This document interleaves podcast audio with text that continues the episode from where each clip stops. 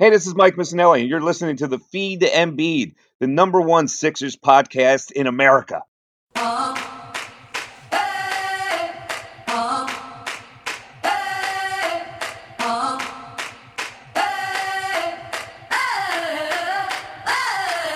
Yeah, 2 1 on his jersey, playing like he's number one. Best big in the league, and it's no debate. Booze from the haters, want him to the exit. I guess every franchise needs its process. Every franchise needs its own process. Coming down the lane, yeah, watch your head, yeah. We poster every game, yeah. Get your Kodak. Once he gets you under the basket, you better just pray. Hit you with the jab step, knock down, lock from bend. Get out the way, and one, let the fans know it. Yeah, homie, let the fans know it. Watch the trailer, all the three is going in your eye. If you mess, you better get back. Cause if Embiid's there won't be a putback. Keep all that trash out of the paint. Cause Embiid will put it back in your face. He's a cold blooded killer and he take no prisoners. Yeah, dump off from TJ. Call it the feed to Embiid. What's going on, everybody? This is the to Embiid. It has been a while since our last episode. A lot has gone on since we last recorded. If you remember who we are, I am Austin, Austin Krell. This is uh my my, my, my co-host, my good buddy Brock. Brock, how are you tonight, my, my, my good friend? How, how is life uh, in quarantine? I'm doing just as good as you could possibly be doing in quarantine. I've committed an unnecessary amount of hours to 2K, uh, 2K20, and I am on the brink of spending real United States currency on virtual video game currency, VC, Ah, they call it in the 2K community. I might have to drop seventeen ninety nine to get my my rep up. Uh, but you know, this is the price you have to pay if you're going to be bunkered in your house for a couple of months. This is the price you have to pay. So, Austin, I hope you and your family is, is staying safe and doing as, as good as you guys can as well. You as you as well, Brock. Is uh what's what's what's online classes like? What is Zoom like for classes? Um, well, it's it's been a trial. It's been a trial to say the least. Now, Temple, they didn't extend our break because we went back to school. We had about a week or so of real in in in person class, and then uh, they sent everybody on campus home and moved to online. Whereas other PA schools like West Chester, for example, they were on spring break when they were informed they weren't going back to class on campus. So they got another week or two to prepare. Their spring break was extended. The teachers had more time to prepare curriculum. Whereas with Temple, they didn't really do that. So teachers were really unprepared, and Zoom has been a completely brand new experience for both the teachers, the professors, and the students as well.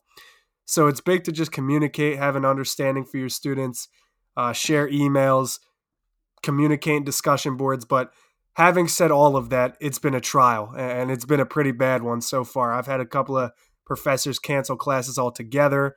There's rumblings of going past fail. It's just really something nobody has seen before, and because of that, it's been really faulty. Uh, so what my friends and I call online classes is bootleg. It's it's it's bootleg. It feels like because I mean you got you got a class with 35 kids in it, and then you go on Zoom at 10 a.m. when your teacher's holding a meeting, and there's four kids in there. None of them have their mic or camera on, so it's like your professors talking to themselves, and and and I think that's why a lot of the professors are struggling with Zoom because you can't even get kids to come to class in person, let alone log on on their computer.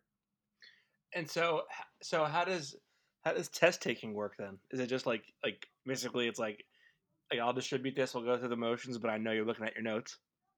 For me, that's how it's been. Uh, our, our quizzes are timed, and we have a couple of attempts to take them, so it's been pretty frictionless with taking quizzes and tests online, for me at least. But I have a friend who his professor is issuing like a Word document. I think it's on Wednesday, his exam is. He's issuing a Word document at like noon. And everybody in the class has to position the camera on their desk where he can see everything on your desk and he can see you working on your desk. So you can work on a loose leaf sheet of paper. You fill everything in on the Word document and then you have it submitted back to him by a certain time, I guess one, two o'clock, whatever it may be. So I, I think professors are experimenting with different things. For me, though, it's been it's been pretty seamless because they've just issued exams and said, "We know you're looking at your notes. We know you're consulting Google. I don't really care. Just submit it, and we'll get we'll get through this together." Because couldn't they like like if the camera is positioned. Oh, so they're probably they're probably doing it from behind, so the kid can't Google anything.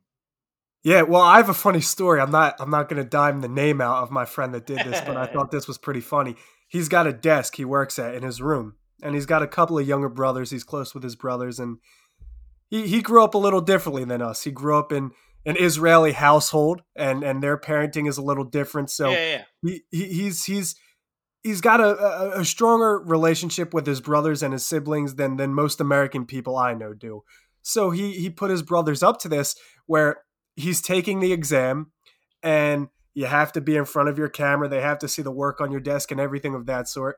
So what he was doing was he'd write his his question for the exam out on a loose leaf sheet of paper and he'd slide it off to the side and his brother was sitting under the desk with a blanket over the desk under him and he'd slide him the little sheet of paper with the math equation on it and then he'd figure it out under the desk or go on mathway or chegg whatever the uh, calculation computer uh, websites are now and he'd pass him back the sheet of paper with the answer on the other side of it so then he'd have the sheet of paper on top of his desk and then there you go there's the answer so that's how he's been passing some of his math exams i thought that was funny That's great. I like that a lot. That's a good one.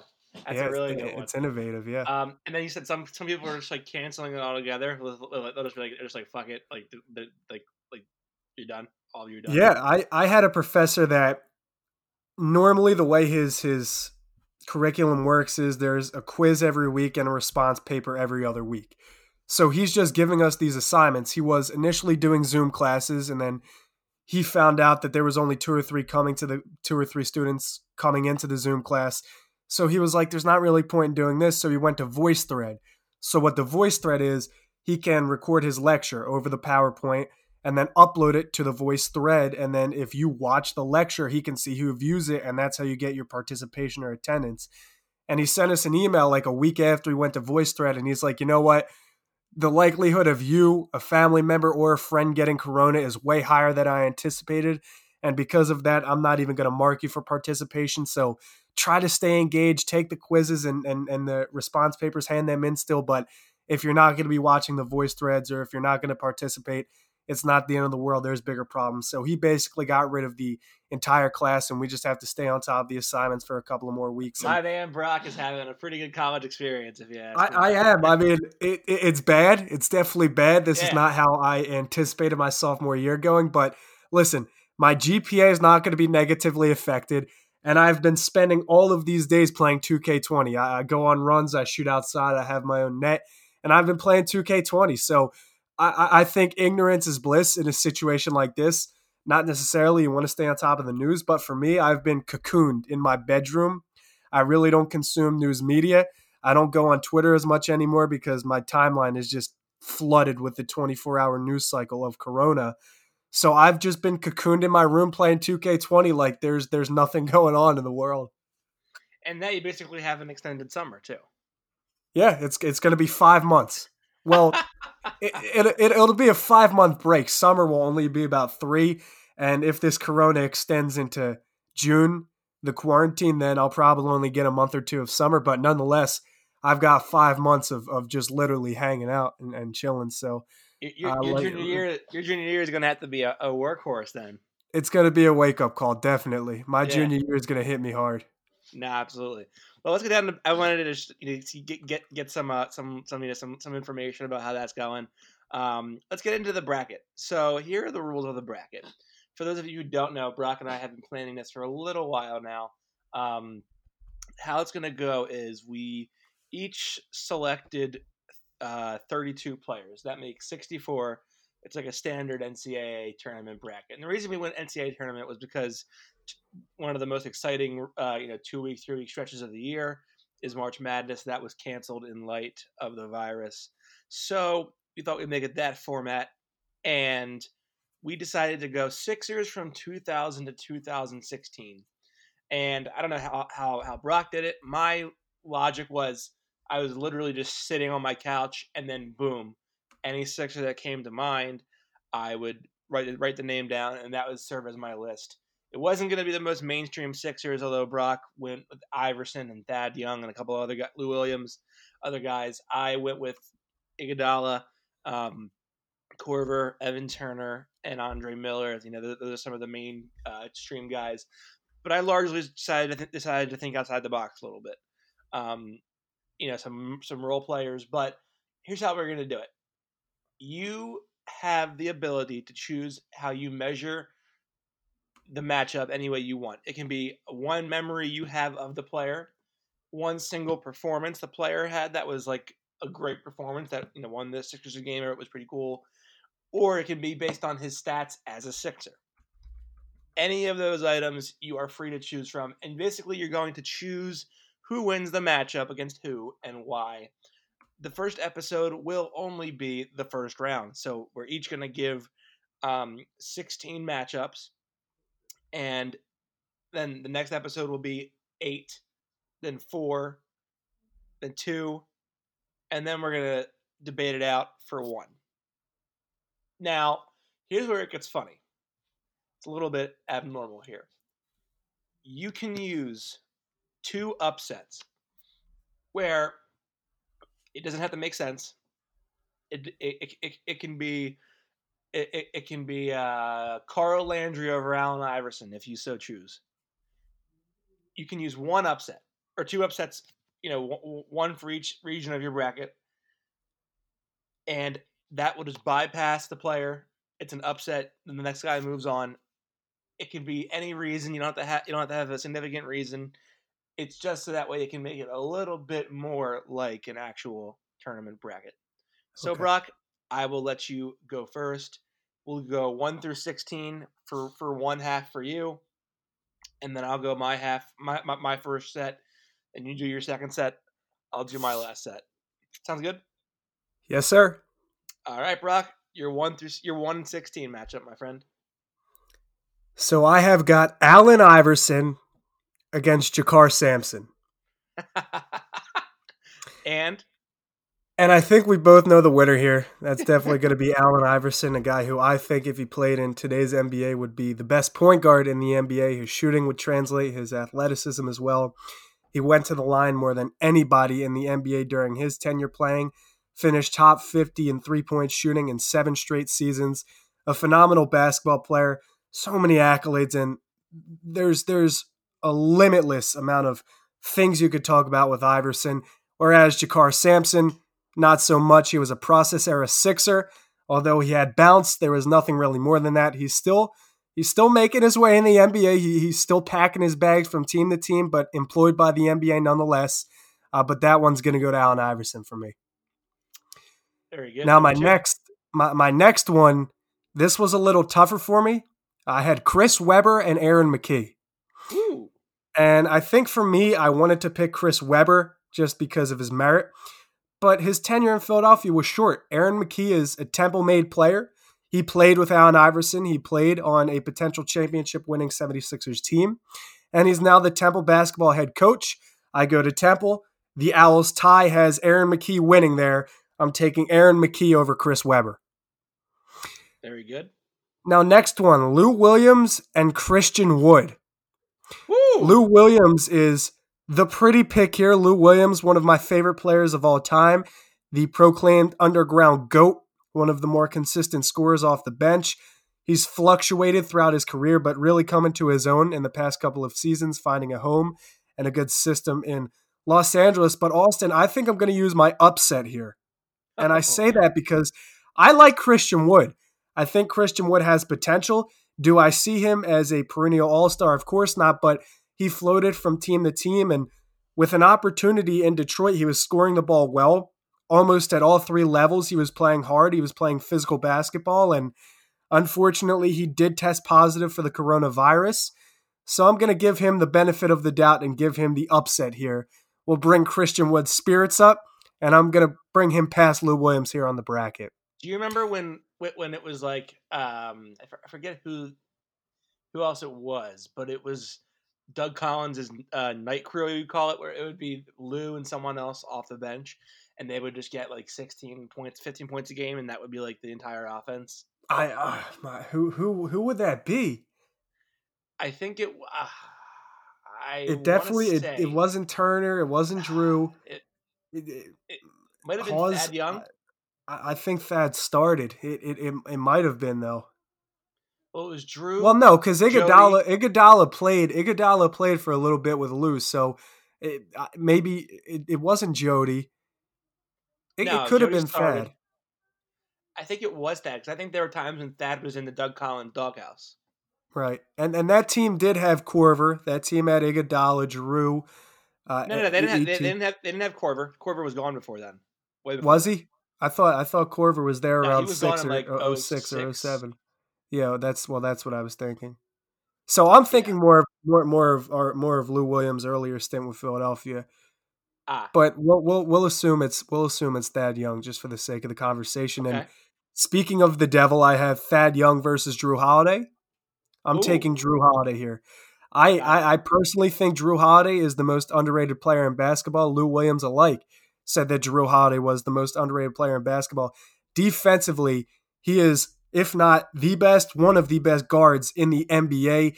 He's held Luka Doncic, uh, Damian Lillard, countless players in the Western Conference to poor performances, and offensively, he just has a very calming presence on the floor. He plays at one pace, and it's a pace that he controls. He's never playing too jittery. He's never spastic on the floor. He just plays very calm and very easy basketball. Jrue Holiday has always been one of my favorite players to watch. So Holiday gets the notch over Thad Young there. and it's all it's also a testament to like early on in his career he couldn't defend anything. Like it was every night that an opposing point guard would just target him and he'd get crushed and they get like 35 points. Tony Parker, Chris Paul, uh, Derrick Rose. Derrick Rose killing everybody there at that time. Um, but it's really a testament to how he's developed as a defensive point guard. I mean, he's now one of the best, as you said, one of the best defensive combo guards in the NBA. Definitely amongst the most underrated players. Absolutely. And I'm going to pull up some of Jrue's statistics this season defensively. Damian Lillard versus Holiday this year, 3 of 14 from the field, 21%, with four turnovers. Paul George, 1 of 11 from the field versus Holiday, 9.1%, with three turnovers. Anthony Davis versus Jrue Holiday this season, 3 of 10 from the field with three turnovers. Jamal Murray, 1 of 7 versus Holiday with three turnovers. And James Harden, 2 of 6, 33% from the field with seven turnovers versus Jrue Holiday. So offensively, like I said, very calming presence. He always hits his spots on the floor. He moves at a very good pace and he could shoot. He's got the clip. He's he's developed an offensive game throughout the duration of his tenure in the NBA and like you said, defensively blossomed into a very good guard. So Holiday, a, a kid who I'm glad I, I, had an experience to watch in Philadelphia, and I saw him in person a few times. So uh, uh, pretty sentimental about number 11 out there in New Orleans. Absolutely. So next up, this one is this one's a little goofy. Nikola Vucevic and Elton Brand. and I wanted to go Vucevic just because he's he's developed into a nice centerpiece in Orlando and he's playing the typical center role, but I'm going to go with Elton Brand here. And I say this because I think Elton Brand was the last of a dying breed in the NBA that was really a bulldozer. And in Philadelphia, some of his numbers are pretty impressive 13, 13, 15, 11. This comes after one of a, a, a pretty gruesome injury, which other big centers have fallen victim to. But he was a consistent producer in Philadelphia, around eight rebounds almost every season. From the field, he was pretty successful, a little uh, over 45% in, in all four of those five of those seasons. But Brand has has done a nice job as, as GM, I'd argue. Um, much to the to contrary to the popular opinion. But when I say he's the last of a dying breed, it's funny, and I heard this in 2K earlier. They were talking about the arm size of basketball players present day, uh, being completely different from the arm size of players of yesteryear. You don't really have these brute big men anymore. The the Karl Malones, the 24 inch bicep, the the Python bicep centers, the the dominant forwards, and I think Elton Brand was really the last of a dying breed. That was a pure bulldozer. And unfortunately, a brutal injury kind of uh, tampered his career. But I'm going to go with Elton Brand here and also hope that if he can salvage the Sixers roster for next season, um, I think it'll be a pretty good pick. I think he, he'll pan out. Great. I, I love he, that. He one. probably won't make it past the next round, but um, he'll, he'll, he'll definitely beat uh, Vucevic there. So next we've got Reggie Evans and Matt Barnes. Ooh. And, and Reggie Evans, Reggie Evans is an NBA OG, uh, an NBA OG, but I'm going to pick Matt Barnes here. And it's definitely not for his play in Philadelphia. He did play alongside uh, C. Webb and, and a couple of other guys in Philadelphia, but I'm going Matt Barnes here for his work post NBA. All the Smoke podcast, that's my favorite podcast to listen to. It's brilliant insight. They have a ton of NBA players of yesteryear that come on and share their advice and information about basketball playing, the grind. They have players of today's NBA that come on the show and really open up. And I think they're doing their own thing and, and they're running with it. It's it's different than what ESPN is doing or NBA or, or, or TNT. They they get players to come on and really open up. And although they talk a lot about their drug use and uh, their their clubbing and things of that sort, I think the podcast is really entertaining and it's one of the few, other than the feed to Embiid, where I can sit down and listen to other people talk for 45 minutes to an hour. So Matt Barnes is going to take the cake there over Reggie Evans for his work post NBA. And the final matchup is Casper Ware versus Pierre Jackson. Love it. Oh, that's a great and one. This one, I I really wanted Casper Ware to pan out. I remember watching him in, in, in, summer and down in the G, and I don't know why I, I thought Casper had a lot of potential, but Pierre Jackson at least had somewhat of a professional playing career with Philadelphia. And he was a guy, listen, I'm going to bring Tukey up a lot, but he was a guy who was always a free agent. He always took the, the veteran minimum for, for his salary. But Pierre Jackson was sneaky. He was athletic, he had bounce, and he could shoot the ball. So Pierre Jackson, for his time in Philadelphia, is going to take that one over Casper Ware. And that does it for my 1 through 16. Didn't didn't he uh didn't he like blow out his, blow out his Achilles or was it his ACL? I think it was an, an Achilles injury, if I'm not mistaken. Yeah, didn't he do it in like a in like a summer league game? Yeah. Yeah, I thought so. Damn, that's that, that right there is like your career. That's a shot right there. Um, all right, so allow me to start with my one through sixteen. My one of my three or four all time favorite players versus a guy who spent more games on the DNP coach's decision than actually playing for the Sixers. Um, that would be Andre Iguodala versus Primoz Brezec. That was back in 2010 uh, 11 was Brezec's um, reign in Philadelphia. His Hall of Fame case was made in Philadelphia. Obviously, not a very good one. He did not play I don't think more than 10, 12 games.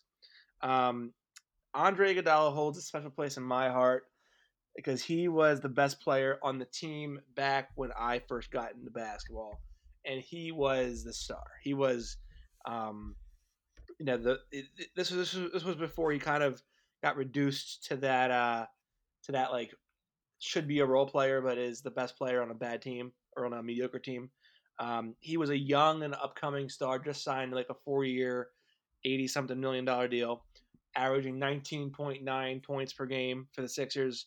Um, and he was and he hit a couple game winners in that 08 09 season that really like got me excited and uh, that like it was really like where my, my love for basketball began um, then he he hit it, he hit one against the Magic in the first round of the playoffs um, to give the Sixers a 1-0 lead in the series. Eventually losing six. Um, and then he would have an All Star appearance in I think um, 2012, the 2011, 2012. But he was a big part of, of, of, of, you know any playoff success that they had back in those days, and he was like the the star before they really ever had a star in Embiid or Simmons. Uh, he advances with without question. My number two, Evan Turner versus Darius Songaila, another all time great Sixer, Darius Songaila. Um, Evan Turner, I remember I was doing math homework in my kitchen um, back when the Sixers went 27 and 55. It was the draft lottery night. Um, and my God, I, I, it just occurred to me that, like, I'm so used to having draft lottery come in the summer for me because it's like, I'm, I'm it's like, you know, high school, it's, uh, you got a little earlier and right. then in college you get out at like May. Mm-hmm. But and I was in middle school, it was you're there into like June, um, and So it's crazy because I'm sitting doing math homework and I look at my phone. It's like, I'm like, oh shit, the Sixers just got the second overall pick in the draft. They're going to get their next star. Um, but lo and behold, when they could have had Paul George, they could have had Demarcus Cousins. Hoogie. Um, they could have, yeah, they, they could have had a lot of different guys. Um, they who, who was the first pick that year? That was John Wall. And John Wall. boy, right? Okay. boy, was And- there a disparity between John Wall and, and Evan Turner. My goodness. Right. Evan Turner, if you remember, was a reigning National Player of the Year. At of Ohio, State. State. Where was it? Ohio State. Yeah. Yeah. Um, and Evan Turner, I believe it was that year that he came back. He came down hard on a dunk and broke his back. Mhm. Um, not saying that ever affected his play, but that, I think that was the year. Um, comes into Philly his first game against the Heat in his career. This was the, this was only the second game of the Heat's uh, you know Big Three era. They had just lost to the Celtics on opening night, and uh, Evan Turner gave him 16 big ones off the bench, and I think he crossed over D Wade. Um, he had he had a you know a lackluster first year. Um, believe he hit the game uh, the game tying bucket in game four of the playoffs against the Heat or something like that. It was either the game tying or it was like the, ga- the, end, the Sixers ended the game on like an 11-0 run to save off going down uh, in, in a sweep. And Evan Turner started that like last minute and a half with like a floater to put to bring to, to start it off. But uh, Evan Turner's career in Philadelphia, obviously not what we had hoped it would have been. He was still a very um, a, a, a very underappreciated player, if you ask me. Uh, knew his spots. He he, he he could play. He, he could handle the ball. He could play two. He Could play three. Um, you know, he, he he could he could he was a good finisher around the rim. The outside shot never really came to fruition, but he was a, a, a very um, a, a very fine uh, shooting guard in the end eh, for the Sixers. Um, he gets he gets a, the pass and a landslide over Darius Hoomst Segala. Um, whom's man is that? No one knows, but he was a Sixer, believe it. He, I think he came from Timberwolves as well. I forget. Anyway, um, Kyle Korver versus Lorenzo Brown. The three versus the fourteen. Lorenzo Brown's a name is a very popular process name. Um, a lot of people were like, "Oh, they could bring this guy back," and they kept bringing him back over and over and over again, only to cut him after the ten day contract was up. At one point, you're the, at some at, eventually your thoughts are, why do they keep bringing him back if they keep cutting him? There's no point. He isn't that good. Try somebody else who also won't be that good, but it's worth a try. Um, Kyle Korver, obviously one of the great shooters, would have been. He would be. He'd be great for this Sixers team right now. Um, he he had, he had he had some unbelievable memory moments um, with uh with, with on the Iverson squads. He hit a couple of shots at the buzzer to, to, to tie games up with the Sixers, um, and also just you know like a sniper. He was also a model that no one really knew was a model back then. I mean, let's be honest, who could rock the knee high socks like him in the black jerseys with the Troy Bolton hair? He was the Troy Bolton before Troy Bolton. That's right. Um, he gets the pass. Obviously, that that's that's the first. That's the one, two, three advancing to the second round. Then we have a a, a dilemma for me. we have um, Dario Saric versus Maalik Wayns. That is the Villanova product, Maalik Wayns. Um, his brother did happen to beat my team in camp, and that sent us all home very sad that day on on Championship Friday. So I do hold that against Maalik a little bit. That's going to factor into my decision, unfortunately for him. Um, he had a couple of big games when he was a Sixer back in, I believe, 2012 13. He then tore his ACL as a part of the Clippers and never kind of got back to the NBA. He was a very good scorer for the Villanova Wildcats, um, but Dario is a fan favorite as always.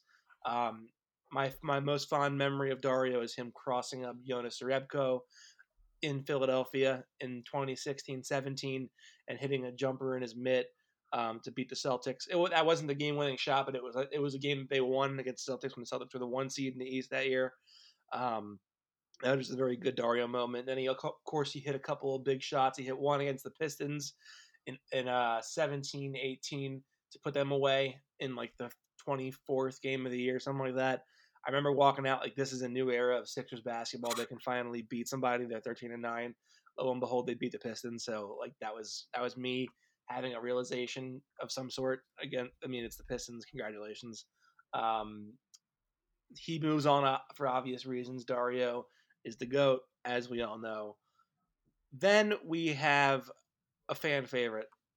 We have Jay Rich versus the new R&B singer Kareem Rush. That's right. He is indeed an R&B singer. I looked it up. Kareem Rush had a very promising career as an R&B artist following his not so promising NBA career. Fun fact, his brother is Brandon Rush, who played for the Warriors. Um, Jason Richardson was the, what was was was was another piece to the big deal that brought Andrew Bynum to Philadelphia. He torched the Sixers in his career, a bunch of four point plays for the Magic when the Sixers would lose to them in the most infuriating of fashions back in the day.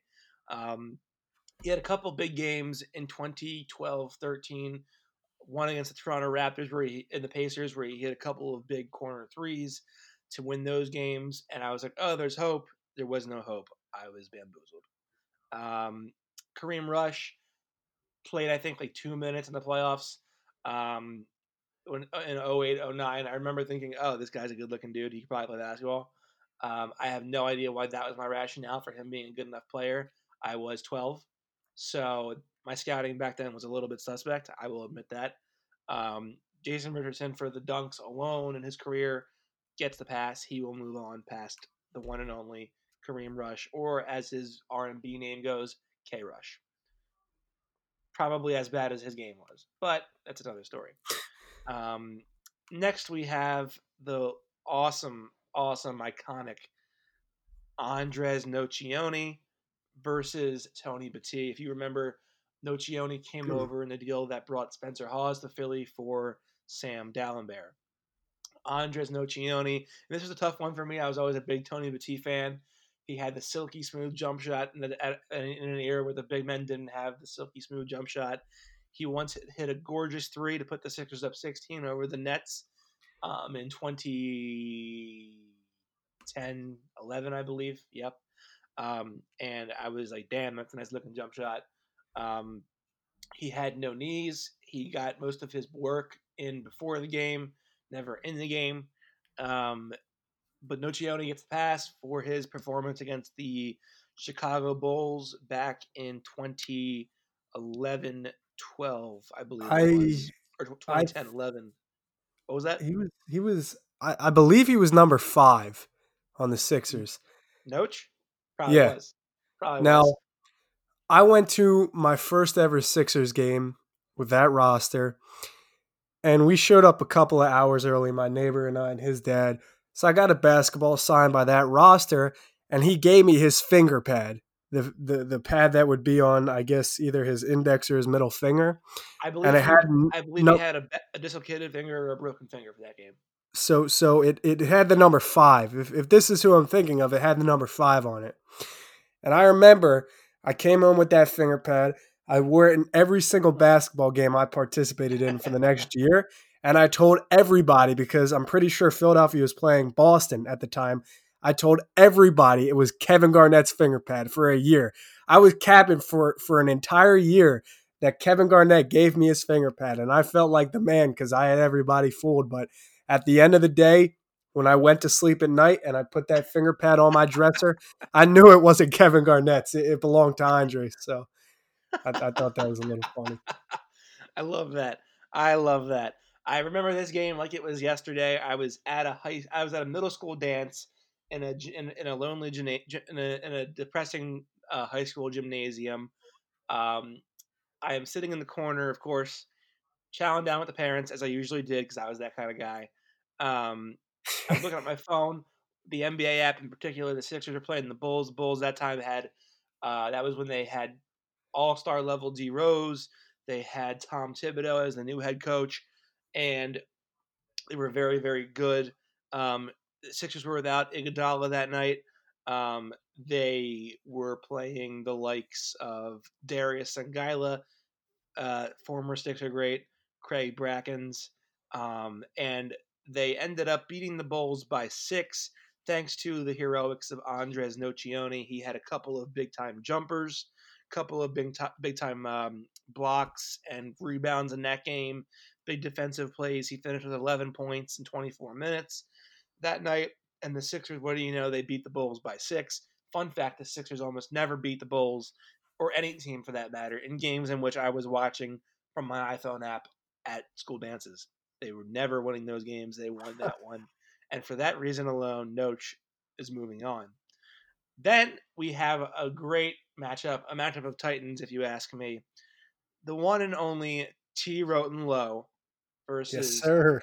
Willie Green, the who, who is more player than player, and I'll get into that more later. Tony Wroten, um, this, my, my, my seven seed could not shoot for shit. Um, you were hoping it would hit the backboard if anything, and maybe if it's lucky, he gets it into the basket. Most likely, it's going to be off the backboard, off the rim, and then a long rebound to the opponent, followed by a transition dunk. Um, but T. Wroten had the moves. He could pass a little bit, although he was mostly tunnel vision. Couldn't really defend too much. He was athletic as hell. Could finish at the basket. He'd probably be one of the Sixers' best shot creators over the last three years, if we're being quite honest. Um, he was never very great or very good, for that matter. They cut him uh, in, a, in a very shocking display of, of, of decision making uh, in the year that he tore his ACL. But Tony Wroten, whose time on Memphis was sat was spent on the bench, he was by far one of the best players on the team when the Sixers were in the process era. Uh, he gets a seven seed. I don't care what anybody says. He was the man. Tony Wroten was. Um, Willie Green was a shooting guard who could not shoot. Um, very very frustrating player. I believe he spent most of his off days chowing down at the local uh, Dave and Buster's shooting pool with whoever was there, namely Lou Williams, the Detroit Mercy product. He um, shot for his career 42.5% from the field as a 6'3 shooting guard. So, shooting guard that is that small should probably be a better shooter. He was not a very good shooter, nor was he a very good player for that matter. Willie Green will not move on. It will be Tony Wroten who um, wins that one pretty pretty easily. And then we have two of my favorite process Sixers.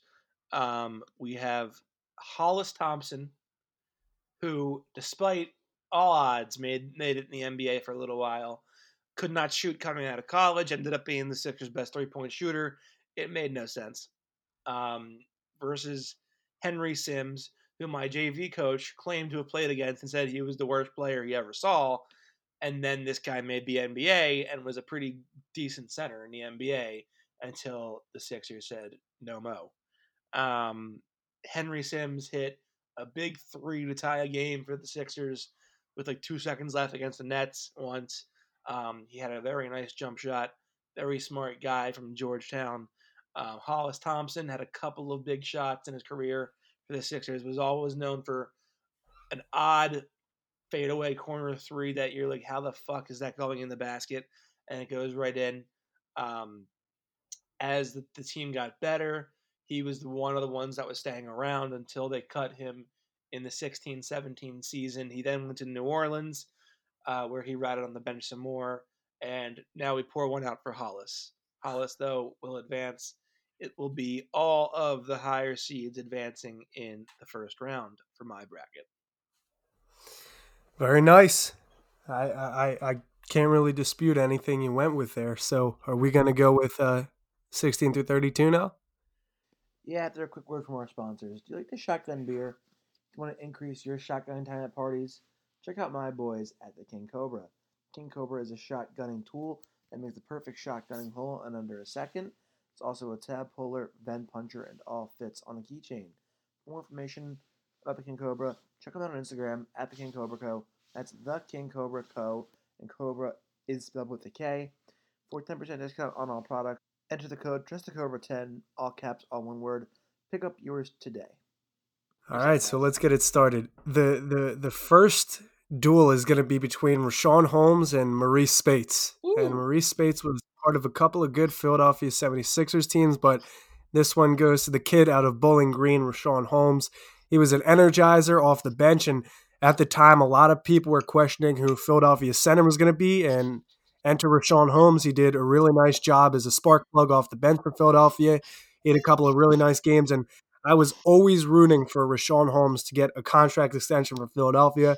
Luckily, he did, and you know this is a guy who scored 5.6, then 9.8, decreased a little due to playing time, but he was always good in limited spurts with Philadelphia, and, and he was a, a people's player, I'd like to call Richaun Holmes. I'm happy for him in Sacramento. He was doing his thing for a little bit 12.8 points this season, over eight rebounds, and he was shooting 65% from the field prior to getting hurt. So Richaun Holmes is a guy who was birthed in Philadelphia, and now you hope for the best from him outside of Philadelphia. He's going to take the cake there over Marreese Speights. Next, this is a tough one. This was honestly one of the toughest decisions I had to make in this entire bracket. This was between the great Spencer Hawes and Luc Mbah a Moute. Ooh. And the reason it's tough is because Luc Mbah a Moute, he, he was essentially worthless on Philadelphia. He was brought into Philadelphia to be a veteran presence, kind of mentor Joel Embiid, which we'll get back to. But Joel Embiid ended up missing that entire season, and a Moute wasn't necessarily needed.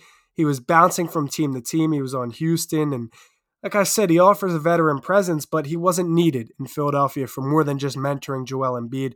And Embiid didn't end up playing. But a Moute discovered Joel Embiid in thing right there. Cameroon at That's a big. basketball camp. And that is huge because, That's of course, Joel. Embiid is is our crown jewel here. So I think I'm to go with Luc Mbah a Moute. I, I, I think that alone and discovering Joel Embiid and, and convincing him to pursue basketball outweighs the finger wagging that Spencer Hawes had when when they played Milwaukee. And Spencer Hawes was a stretch five. Uh, maybe you could argue he was ahead of his time because he could offer shooting, defense, but he was nothing more than a role player. He was never going to be an all star and another journeyman player. He was he was good in his role, but I can't go with Spencer Hawes when Luc Mbah a Moute was the one that convinced Joel Embiid to ultimately pursue basketball. Hawes was fun to watch. I had a fan page dedicated to Spencer Hawes in the seventh or eighth grade, I believe, and he had a couple of knockdown shots. a game winner, I remember Spencer Hawes put the team on his back, and remember this guy had to play alongside Kwame Brown with Doug Collins. So uh, kudos to him, but this goes to Luke Mute. Next up, pretty easy decision here for me. Jerami Grant or Furkan Aldemir. Furkan Aldemir averaging less than two points per game. He averaged less than a field goal a game. Jerami Grant, That was like the guy who one. very That was like the one decision by Sam Hinkie where I was like, "Does this guy know what he's doing?" Because like, he gave him a three-year deal, and he was horrible. he, he was He terrible, Could but not he was, play he was basketball. He was the Turkish shooter before the Turkish shooter. He was. He was he was our Furkan Korkmaz. He's what we hoped Furkan could could pan into, but um, that's not what happened. Like you said, Furkan Aldemir couldn't play basketball. He was just he was he was ugly to see on a basketball court. He was he was out of shape. He was slow. His conditioning wasn't great. He had long hair and a patchy beard. He just looked out of place on the basketball court. Uh, so Jerami Grant is an easy decision there. Grant has really come into his own and he was playing well for Denver, OKC. Jerami Grant is the type of player who I think is going to blossom into a nice sixth or seventh man and, and stay there for a little while. I think he's going to have I, a job in the NBA for the foreseeable I, future. I, I still maintain to this day that Jerami Grant was was Sam Hinkie's best pick. I, I think I think Jerami Grant would have been fantastic on this Sixers club, and of course Philadelphia dealt him away for virtually nothing. I think it was a couple of second round picks that Philadelphia dealt him away for. Now, obviously, It was hindsight is twenty twenty, but yeah, and, and that was a rental Yep. because They- Philadelphia can maintain him after that season. They- No, they, tra- they they traded him to uh, they they traded him to Atlanta for their playoff run, and then uh, Atlanta cut him next year because they were they were they were trash, Oh, that's right. Yeah, and the Sixers got it off the buyout market. Um, but yeah, they trade. It was Oklahoma City. They traded him after like two games. They traded him to, to Oklahoma City for for the shooter. Then Ilyasova got, got got traded to Atlanta. But I was always a big Ilyasova fan, so I, I, I don't hold any, any any grudges there.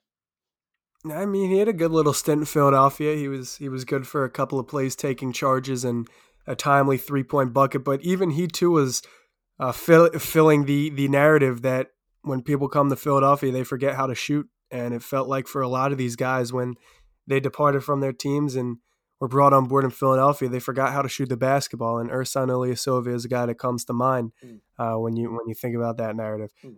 Next, I'm probably going to use my upset here, my second upset. Okay. Uh, this is between KJ McDaniels and Michael Carter Williams. Ooh. Uh, Michael Carter Williams was was successful in Philadelphia, and I, I, I think that when Philadelphia traded and, and got rid of Michael Carter Williams, that essentially kickstarted the the real rebuild because Philadelphia experimented with Carter Williams, but there was better options. Uh, so trading Carter Williams definitely helped kickstart the full on rebuild for Philadelphia, and I enjoyed watching Carter Williams when he dominated in Philadelphia. He was on a team where he was able to possess all of the touches. He could shoot every shot. He could do whatever he wanted. But Michael Carter Williams was was not a typical point guard. He was bigger than most point guards, and he couldn't shoot unlike a lot of point guards. Uh, so it was it was sometimes frustrating watching Michael Carter Williams. Now you'd almost take him over KJ McDaniels every day that ends in a Y. But for me, I enjoyed watching KJ McDaniels in college Oh, no, when Philadelphia had no doubt. KJ McDaniel. Uh, when when when Philadelphia had KJ McDaniels, it was exciting when he touched the basketball because he was one of those freak athletes that when they ascend in the air, you don't know what they're going to do with the basketball. I mean, he could put he could pull off any dunk there was, and and he was doing this in game, he was doing it pre game, he was doing it anytime you watched him. So because of that, I think I just had a little more joy, and and I missed the days of of conversing with my dad and my friends saying, "Oh, I think Tony Wroten is the next. I think KJ McDaniels is the next big." And you did this with a lot of players on the process era Sixers, and KJ McDaniels is atop that list. So I'm going to use my upset. Uh, KJ McDaniels is going to overtake Michael Carter Williams here. I love it. Next, we've got Nerlens Noel and Mark Jackson. Mark Jackson, uh, Philly made. He played in Philadelphia on some good ball clubs as well. And Mark Jackson is a fantastic basketball player and even better broadcaster. I love his work. But Nerlens Noel is a top 10 favorite basketball for me, favorite basketball player for me of all time. I love Nerlens Noel in Philadelphia. I hoped he panned out so badly, him and Sean Holmes. I really hope Nerlens Noel could have been part of all of the Philadelphia 76ers team, namely even these teams. When you look at trade deadline options or when he's available as a free agent, I've always hoped Philadelphia brought back Nerlens Noel. Unfortunately, never were able to. And I remember when I got the notification he was traded to Dallas in high school. I remember exactly where I was. It was six period study hall. I got the notification on my phone and my stomach dropped. I love Nerlens Noel. I don't know what it was, but it, it, was just something about him defensively that I was attracted to. And he's really starting to develop into a good basketball player. Oklahoma is a good environment for him. As a pick and roll man, 2016, 112 points, 2018, 90 points, in 2019, 164 points. Shot around 59% from the field as a pick and roll man in 16, 53% in 2018. This year, almost 80% from the field in 55 games as a pick and roll man. Most alley oop field goal attempts he's had since 2015. He set career highs in offensive rating and true shooting percentage this season. And he's a guy that's a point guard's best friend. He'll set a hard screen, he'll roll to the basket. Low maintenance offensively, low usage, but what he does on the basketball court is invaluable. So I'm going to take Nerlens Noel there. Uh, the poster child, in my opinion, for the process. He was my favorite player uh, during the process era. Next, this is you said there was a Clash of Titans earlier. Well, I think this is the perfect embodiment of Clash of Titans. It's Andrew Bynum and Kwame Brown. and it's only fitting that these two go against each other. Uh, really, this decision was also pretty difficult because both of them were atrocious in Philadelphia. And, you know, Andrew Bynum ran his course and he gave Philadelphia an abundance of memes, but Kwame Brown as well gave Philadelphia a lot of great laughs. For some reason, Doug Collins loved Kwame Brown, and Kwame Brown, after being drafted so highly and having all of this notoriety uh, associated with him when he was drafted, turned out to be one of the biggest busts in NBA history. And he played on almost every single NBA basketball team there was, and his journey came to one of his last stops in Philadelphia. Teams ran the hack of Kwame against Kwame Brown, and he was really just a pitiful player in Philadelphia. Um, this decision is going to be given to Andrew Bynum, and that's just because of of his tenure in Philadelphia. I mean, it was really laughable. The hair he came out with, I don't know what it was. It was like a straightened blowout that he sat on the bench with in Philadelphia. Uh, that that was a laughing stock, and to this day it still is. And his injury, which was absurd, I, I'm pretty sure he got it bowling, if I'm if I'm not mistaken, in Philadelphia was was a, a complete joke. And like I said, to this day, people are still laughing in Philadelphia about Andrew Bynum, whereas Kwame Brown is just kind of sad what happened to him, just a, a pitiful basketball player uh, in his tenure with Philadelphia. I don't. I, I don't think Bynum ever even wanted to play basketball. I, he, he uh, today I watched the 2011 NBA Finals uh, uh, with, with, the Lakers and the Celtics, and Bynum. I don't know. He, I, I don't really know what stood out about Bynum. I think other than his height and his capability to put his body on somebody and box out and grab contested rebounds, he didn't really do much on the basketball floor. No, he didn't. He was he was like I, I think I think back then the idea of him was, was, was a really good idea and now he would be like a sixth man. but um, I mean, I, I think he was like the Roy Hibbert after Roy Hibbert. Yeah, what a compliment that is. uh, so, so, next, um, I'm gonna go Lavoy Allen and Dorell Wright, Ooh. and this is gonna go to. Gosh, I'm I'm giving love, it to Lavoy. I, I love Dorell Wright. I loved him. I'm giving it to Lavoy Allen. Now, Dorell Wright was was pretty efficient in Philadelphia. Uh, surprisingly, he was one of the most efficient players on the team when he was rostered here, uh, which analytically I would love.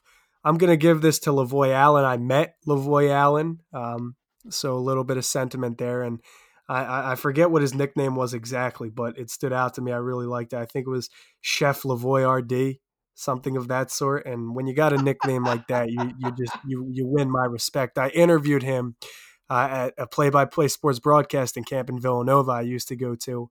I got to interview him when I was a young kid, and and I'm I don't know what I asked him, and I probably looked like a scared little white suburban idiot. But uh, nonetheless, I met Lavoy, and at, at a time people thought Lavoy was was going to be an answer for Philadelphia.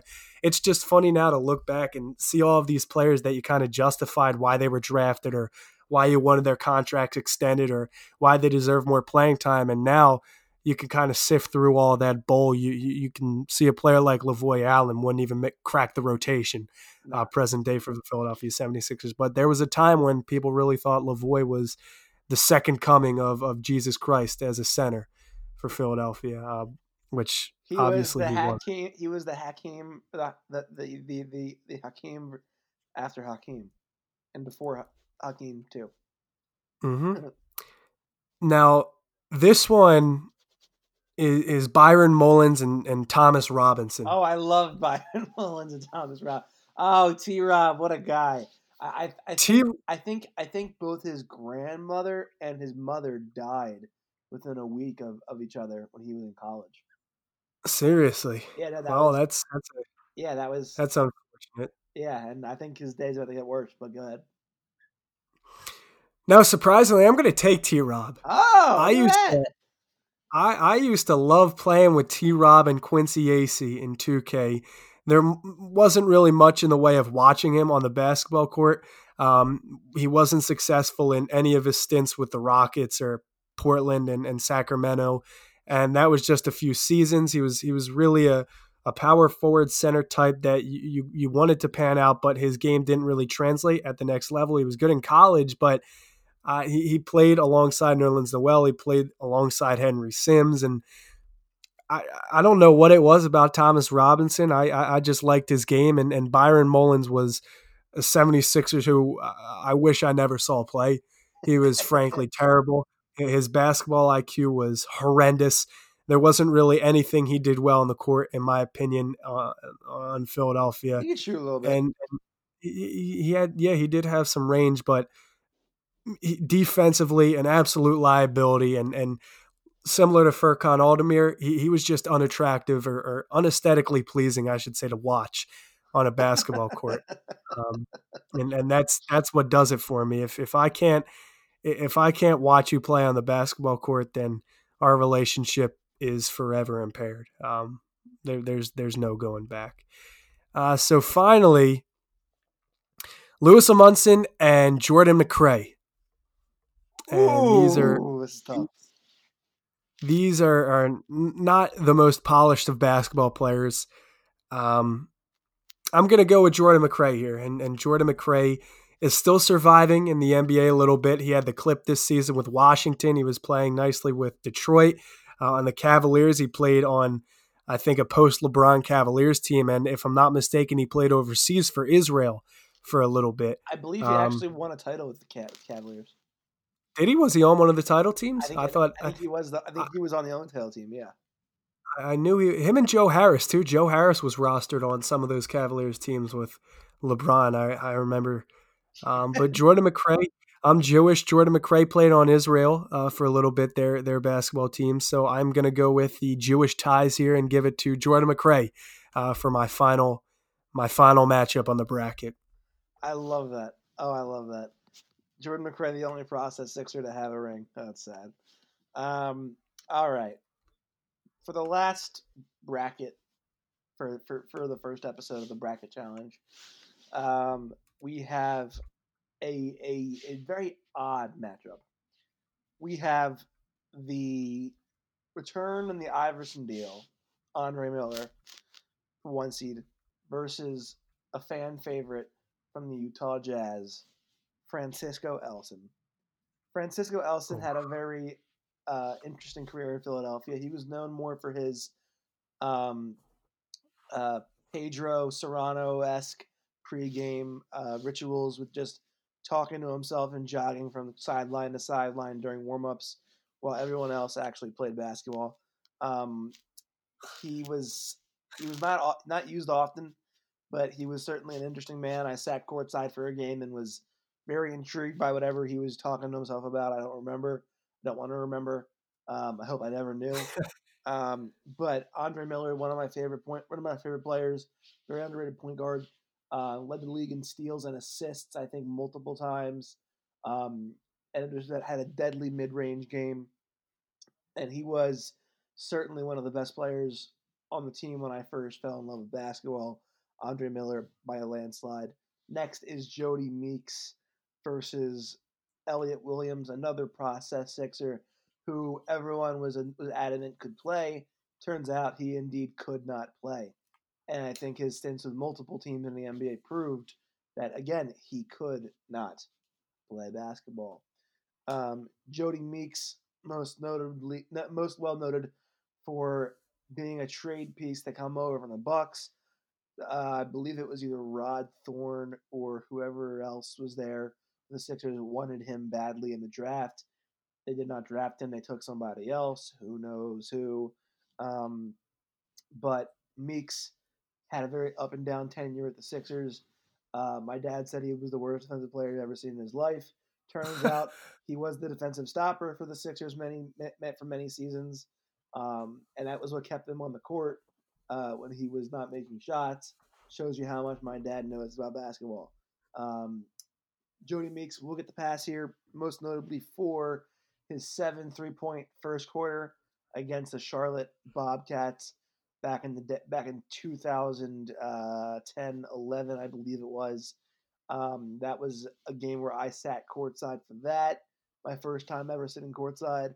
Um, Meeks hit seven threes in the first quarter. It was an absolutely insane display of basketball. You could see me in the lower right, the lower left corner of the screen with my my, my buddy, and every time he shot a three, we put our hands up and go ballistic because well, the Sixers could not shoot threes, and here he is making seven of them in one quarter. Hallelujah. Um, So you sat you sat through some real vintage Sixers basketball. oh, it was tremendous. It was remarkable. You're you're lucky, man. I I, I because I'm I'm I'm 20, so I I really only started watching the Sixers in I'd say probably 2013, 2014. So uh, I I started watching in oh re- really watching in 08 09. Um, and they were like, like, and I I can remember. I used to have this thing where I could remember games by date. If you if you gave me the date, I would I, and the team, I'd remember the score. Like, it was- Okay, calendar really- man. It was really weird. Like it was a really weird skill to have. But like I, I remember they went like 41, 41, 27, 55, 41, 41, 35, 31, 1963, 1864, 1072, 20, uh, 28, 54, 52, 30, 51, 30, 31. Here we are today. Um, so like, like I remember like everything. It was weird. It was so weird. Yeah, I, I'm not even gonna act like I knew what you just said, but um, It was no, continue. that was like the record that they, that they had by year when I first started watching. So it was Oh, like, okay, It was okay. like 08, 09, 10. Then you know, like, like, but that was just like a glimpse. I could remember like exact scores of games. It was so weird. Oh yeah, that that is that is strange. Yeah, mm, like I remember they lost. fir- I remember mm-hmm. they lost to like the, the, the Magic in the first game of the year, like one twenty to eighty six. Then it, they beat the they beat the Knicks on a Friday, or no, they beat the Bucks on a, on a Friday, ninety nine to eighty six. They beat the Knicks one forty two one forty. Um, Al Harrington had forty two points in that game on Halloween. See, that's like, Al Harrington. that was it was super weird that I could remember all that shit, but it was it was something. Yeah, I can't even remember what I ate for breakfast. You're out here remembering stuff from 08. That's crazy. It was nuts. Um, anyway, next great another great great Sixer, the shooter, the first white shooter that they they really had, who was a, a, uh, a Obama. Um, it was Jason Kapono versus Kendall Marshall. Kendall Marshall, if you remember, was the 14th overall pick by the Suns. He was cut within a year of being drafted. um, he ended up on the Sixers. He had a very nice pa- passing game and not too much else. He was slow as hell, um, too small, couldn't really shoot, shot from the hip. Um, yet the Suns drafted him. Um, and the Kapono was, uh, for whatever reason, the Sixers needed a shooter. They traded Reggie, Reggie Evans to, to the Raptors for him. And I loved Jason Kapono. I don't know why I loved him, but I loved him. Um, he, he had like a horrible, horrible stint with the Sixers.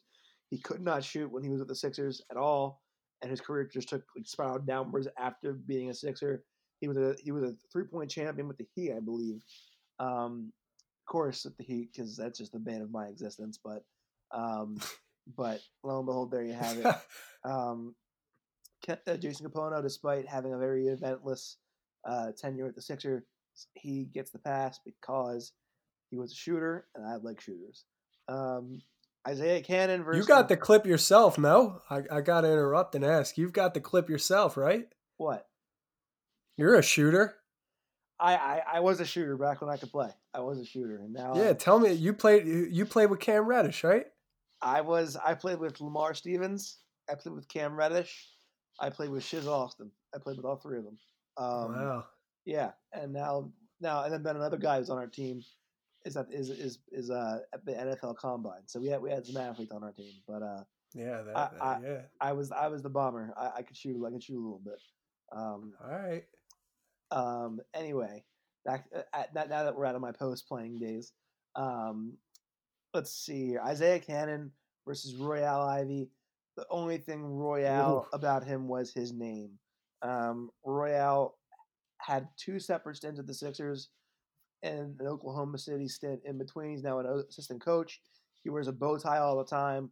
For whatever reason, I think of him, I think of a literal goat. I don't know why. I just do. Um, he was their best three point shooter back in 2012 13. And um, that's about all that stands out about him. Isaiah Canaan, cannonballs were awesome. I love Isaiah Canaan. He had the four point play against the uh, 73 and 9 Warriors to tie that game up. They would lose to the Warriors that, that day. Of course, the one three that Harrison Barnes ever hit in his career came against Sixers. Um, it was the corner one, I think, with like a second left on the clock, and the Sixers lost that game, unfortunately. But Cannonball with a big shot there. Um, he then had stints with the Suns, I believe, and a couple other teams. I believe the last time he was in the NBA, he had one of those horrible leg injuries where like the leg like snapped in half. Um, But and since then, he's been out of the league. Cannonball though moves on. Some good fortune for him. I believe he had a thirty-something point game with the Sixers against the Thunder. That was also a game where they were up by twenty and then they lost because of Russell Westbrook. Um, and the, the one of those like iconic Westbrook dunks where he goes full court and then just slams it on the Sixers. Remember that dunk? Yep. It was, I, I don't know if you do or not, but it was an unbelievable dunk. Like it was just No, he- yeah. We- he Westbrook had some fun against. Philadelphia. Yep, yep. And they're they're up like 32-17 at the time. He just Yeah. yams it, and they and they ended up. And that was like that was that sparked them, and they all went. They went. Oklahoma City won the game. um, then we have Ersan Ilyasova versus Jeremy Pargo. Um, Pargo was Pargo. signed, signed to a ten day deal in the 2012-13 season. He had one very very memorable game where he literally read or led the Sixers to a, a victory. I forget against who. It was a game where you're like they shouldn't be having this problem with this team, but lo and behold, they were. Um, and um, it was it, it, it was it was like a the game that like Pargo was like, okay, this guy might stay here for a little while, and then nope, he was cut three days later. Um, so that was that, that was that. Uh, that was that was the that was the entirety of the Jer- Jeremy Pargo run. Ersan Ilyasova, another shooter. I love shooters. Also could take a charge. He was ugly as sin, and I mean, boy, was he ugly. Um, but he, he could he could fling that thing with the best of them. He had that high arcing release. It was like a Dirk esque release, if you ask me. Um, he had a very he had, a very nice polish. He, he has a very nice polished Euro game. Pass a little bit, shoot very well. Um, you know, he, he can thread the needle a little bit here and there. He had a uh, a couple of really good games for the Sixers back in 2016, 17, 17, 18. One game in particular, I remember, was against the the, the Hornets, um, and the Sixers were down by 14 the entire game, pretty much, and he like led them on the comeback um, to, to, to to win that game.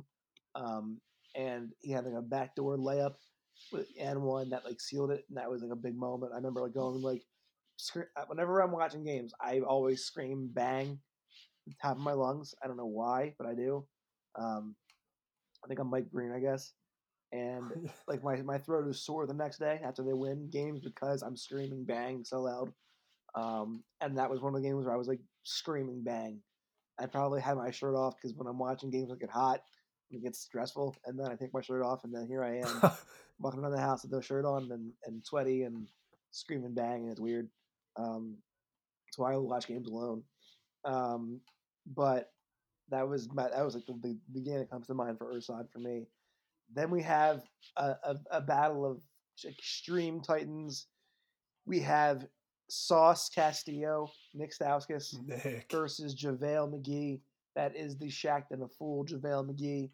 Um, Stauskas, I, I doesn't have many memorable Sixers moments. I think the one was 2016-17 where he hit the game tying three against Memphis um, from the corner. Uh, he could dribble a little bit. He could pass a little bit. He could move a little bit. He could shoot a little bit. Was never very good at anything other than like being okay at some things. Had no confidence really. Um, never could make it the NBA. But uh, and then JaVale McGee also had like a two game stint with the Sixers total. Like his entire Sixer career was two games. They traded for him, I think, from the Nuggets. I want to say. Um, but um, his one moment was when he got blocked, I think, by like the smallest guy on the court, and the block was so emphatic that it, like hit him in the face, and it was at the end of the quarter. I think I was like, that was like this. This is what the process is. JaVale gets blocked by a point guard who's six foot, um, and it hits him in the face, and they're down twenty at the end of the first quarter, and that's what it was. That, that's the, that's what we went through for years to have was that moment. Um, I whew, it's a tough matchup. I don't know. They both suck. Who it? tough. I,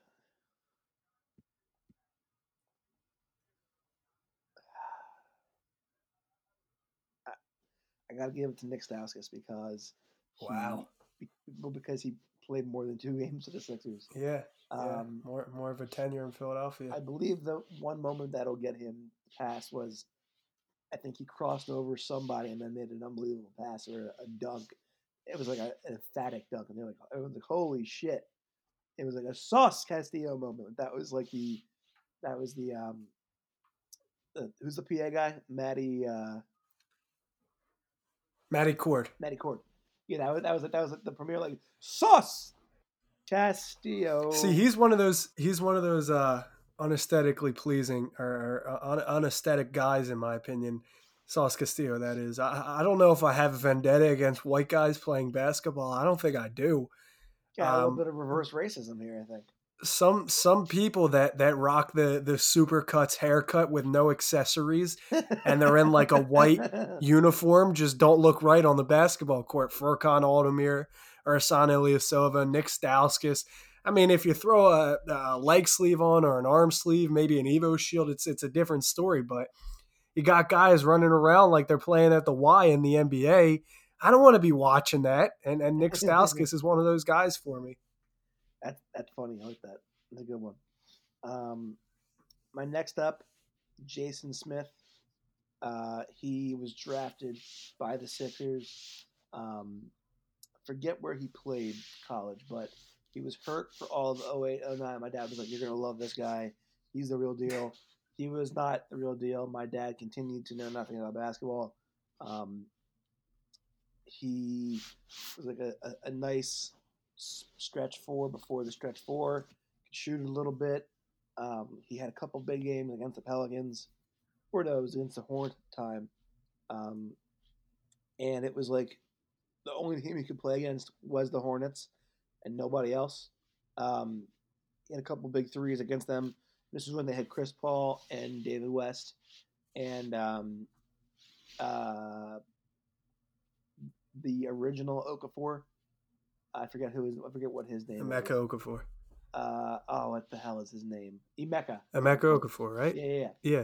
He was on Philadelphia too, I think. I, Yeah, I- I think the- they He was on a G League deal back in like yeah, back in eight, 17, 18, 18, 19, something like that. yeah. Um, but uh, he would only have big games against them.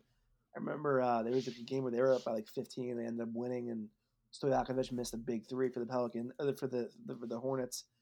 I was like, yes, they won a game finally. It's been like two weeks, um, and that was that was the big one. That was a Jason Smith game versus Xavier Silas. He was he like signed this a deal right at the end of the season with the Sixers back when they when they got to the second round of the playoffs against Celtics. Um, cracked his head open. I think the next year's summer league. Haven't seen him since. Uh, we'll give it to Jason Smith here. Um, don't know why. don't know why I thought of those two, but I did. Um, then we had the final matchup of the night. We have Donyell Marshall and Sam Dalembert. Sam, Slam and God. Sammy D. Slam and Sammy D was never as bad as people wanted to say he was. Um, he was like a very foul prone big man, but he was a big man who could block shots, could get rebounds, was like very good in the dump off position for a big. Um, and we have Donyell Marshall. Donyell Marshall, I don't know if you remember, he was the OG ugly ass player. Like he was ugly. I mean, ugly, ugly, ugly, ugly guy. Let me take a look. Take a look. What do you got the you got the COVID? Is that what's going on over my- there? My my cousin got tested positive for it, and I uh, Actually, Yeah, and my my cousin's a doctor, and um, and uh, I was with him two weeks ago, so maybe who knows. Um, well, I, I feel fine for the most part. I do have a sore throat, but other than that, I'm fine. Um, all right. well, If, if if I die, TPL gets everything I have, um, and that's not much to begin with. So don't don't flatter yourselves. yeah. Um, Well, on a different note, Donyell Marshall is is pretty ugly of a of a, of a human being. what? I said on on on on a, on a, on the other hand, Donyell Marshall is is pretty ugly. He's he's yeah, not like the all ugly team is like um, Sam Cassell, Donyell Marshall, and a couple other dudes. I forget who, but they boy oh boy. I mean, Sam Cassell looked like ET. Like yeah. He was pretty good though. It, I, he was a good if player. you look like that, if you look like that, and you're out there hooping, I can put it past. I, I I can I can put the looks past that because he was Sam Cassell was hooping for a little bit.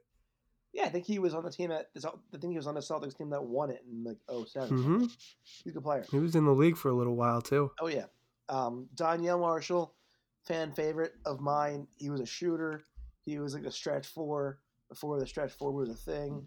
He, I think he has one of the records for most three pointers in a game for the Cavaliers. Um, and um, I he had a big game for the Sixers against the Magic in the 08, 09 playoffs. It was the game one. They were down by like 18 in the third quarter, and he hit like three big threes for the Sixers in that game. Um, obviously, they ended up losing the series, but he was like the stretch four, and he was the best shooter on the on their worst three point shooting team I think ever. I think they shot like 29% from three that season, which was like the worst by far, and he was at like 36%. So he was he was the shooter, and that and like today like that would have been Mike Scott, which is terrifying. But um, Donyell gets a pass here.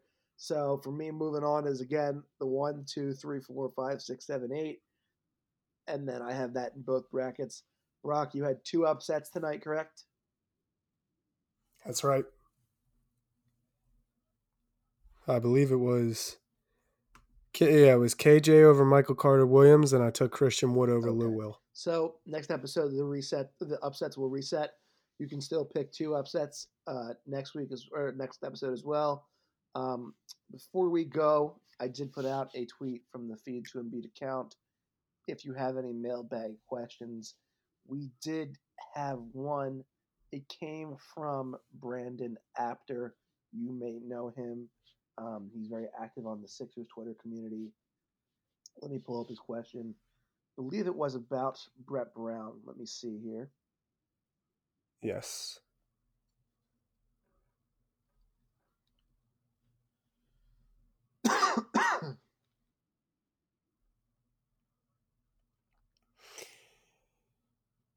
it's tough, man. It, this this this quarantine, it's it's getting real old, but I gotta say, this 2K has been keeping me Absolutely. occupied. I'm. Here's the question. I, have just been waking up. Go ahead, go ahead, because I'm just. The after 23 here, Bapter, Brandon Apter if the NBA decides to cancel its season, does Brett Brown's leash get extended or do they part ways? Uh, the simple answer for me would be no. And I think the NBA is most definitely going to cancel the season. I know uh, that the Players Association and the league is exploring all options right now, playing without fans, but I don't think players are going to want to travel state to state. Right now, most to all of them are in their home cities. Uh, I don't foresee a future where the NBA resumes and plays the uh, rest of this season. Maybe they could pick up in, in a different format for the playoffs in a couple of months, but I don't foresee that happening. Uh, so, in my opinion, I think the NBA season is done for 2019 2020. And I don't think Brett Brown's shelf life will be affected positively by the season getting cut short. I think that in his body of work, uh, near decade. He has given enough for Philadelphia to make the decision to part ways. And this season was probably the first in his near decade tenure where the media bled into the locker room and external internal problems were made public and there was articles written about the flaws of the front office and the organization and their their mechanisms and, and Brett Brown's environment as a, a friend rather than a boss and things of that sort. So having said all of that, I don't think his shelf life will be affected positively. I don't think he'll have a longer leash. I still think he gets fired or steps down from this position before he gets fired um, ahead of the 2000, 2020, 2021 season. Let me ask you this: Is there any chance that he like it stays in like a front office role or a different role? I was thinking about that. Uh, I I think right now it's it's too early in his career for him to be relegated to that role. I think he still wants to coach in the NBA. Uh, maybe not as a head coach. If he can't find a job, definitely as an assistant or somebody with player development. Uh, so I don't think that he would he would give up his coaching career and, and go right to the front office for Philadelphia. Uh, but that's that's something that I think he will explore when his career as a coach is over. Yeah, I, I, I think it's been decided for a while that Brett's done. Um, I think it's been a couple of years now that, they, that they've wanted him gone. I was shocked when they extended him after uh, 17, 18, and I, you know, they were right there at the end at the end last year, getting ready to do it. Took Elton Brand and Joel saving his job, um, and I think that they were just looking and waiting for the moment where they could fire him. And I think it's they've reached that moment. Um, I, I, think he's gone. It, uh, again, it would not shock me if he stepped down or they or uh, you know to, to beat them to it, or if it was a, a mutual parting of, of ways. And to answer my own question, I I think there's a lot of resentment there between him and the front office. I think that you know, they they never liked him, or respected him that much. I think he probably has resentment towards that. I don't think he would want to be in an organization where he was not thought very well of. I think he would like to pursue other opportunities, um, or maybe you know might be another opportunity to develop players or to be in a, a similar process like role. I think he likes that and likes teaching more than he likes to sort of like you know be like the the Spo or the, the Pop or the or, you know the Pat Riley type. Um, but yeah, I, I think I think there's there's no saving his job. I, I don't think. Um, I think I'm resigned to it. I think everyone should be resigned to it at this point. I, I, I think you're right. I don't think he's done nearly enough to save his job. Um, and I've really been, over this quarantine and this break from basketball, I've gone back and watched a lot of their games, and I think I don't know whether it's just like I've been so we've been removed from it for for, so, for such a long period of time now, or what. But I'm I'm looking and I'm watching games and I'm thinking like, what the fuck am I watching? Like this isn't an offense. They they don't have any kind of they, they, they don't have any kind of idea. There's what's the point of this possession? What are they trying to do here? I find myself asking more questions and more like, more, like like like like I'm left more, I guess, confounded after possessions. Just watching it now as it now as, it, as it's been a, a little while, and uh, I'm like, there's no question this guy should not be the coach of this team anymore. Um, I, mean, I love. Brett Brown. I love him as a guy. Um, you know, he, he, when I met him, he treated me very well. Um, and I, I, I, uh, I, I, I hope, I wish him the best, and yada yada yada. I'm just so tired of of, of, of being frustrated with this team, and um, you know, um, having to explain why there's an underperformance, or why they lose to this team, or why it's a struggle with this team. It, it, it's it's time for a new voice, and it's um it's time for a new system, and um, yeah, I, I- think it's over. And I, about the season being canceled, I don't know. I think they want to get their money.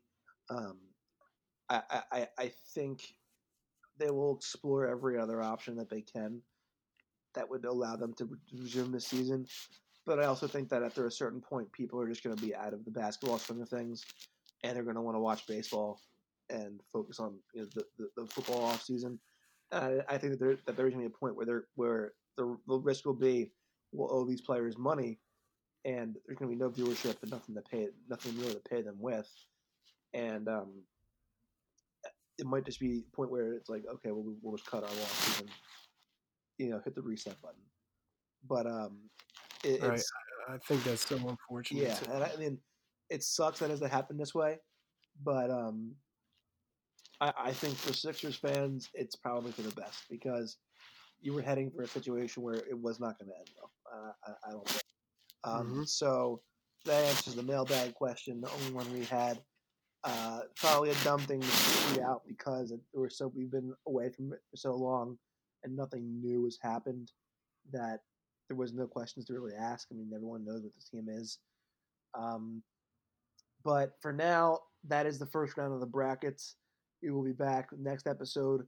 Um, it'll be cut down to uh, the one through eight matchups, or you know the the, the uh, elite eight. Or I guess the, no, the Sweet Sixteen it would be. Yeah, Sweet Sixteen.